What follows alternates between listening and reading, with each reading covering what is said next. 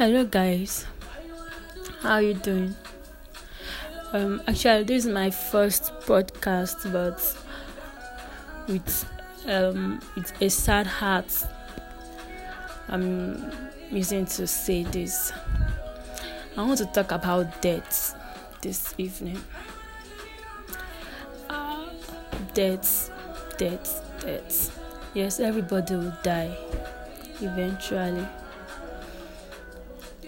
But why does death take good people away? Why does death take good people away? See evil people at the top, see people doing evil, killing people, killing innocent people every day. Death didn't see those people to take away. But it's innocent people, good people, loving people that death takes away. Why?